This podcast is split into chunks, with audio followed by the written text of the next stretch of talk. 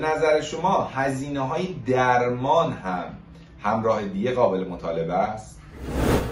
همیشه اختلاف بوده که آیا هزینه های درمان هم علاوه بر دیه قابل مطالبه هست و یا خیر قانون آین دادرسی کیفری ما اصلاح شد در ماده 14 خودش میگه تمام خساراتی که به بزهدیده وارد شده قابل مطالبه است اما در خصوص دیات خساراتی که ممکن الحصول هست و خسارات معنوی قابل وصول نیست.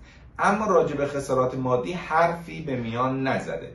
به نظر می‌رسه که قانونگذار پذیرفته این موضوع رو که هزینه های درمان هم به عنوان خساراتی که به به وارد میشه قابل مطالبه باشه. ممنونم. خداحافظ.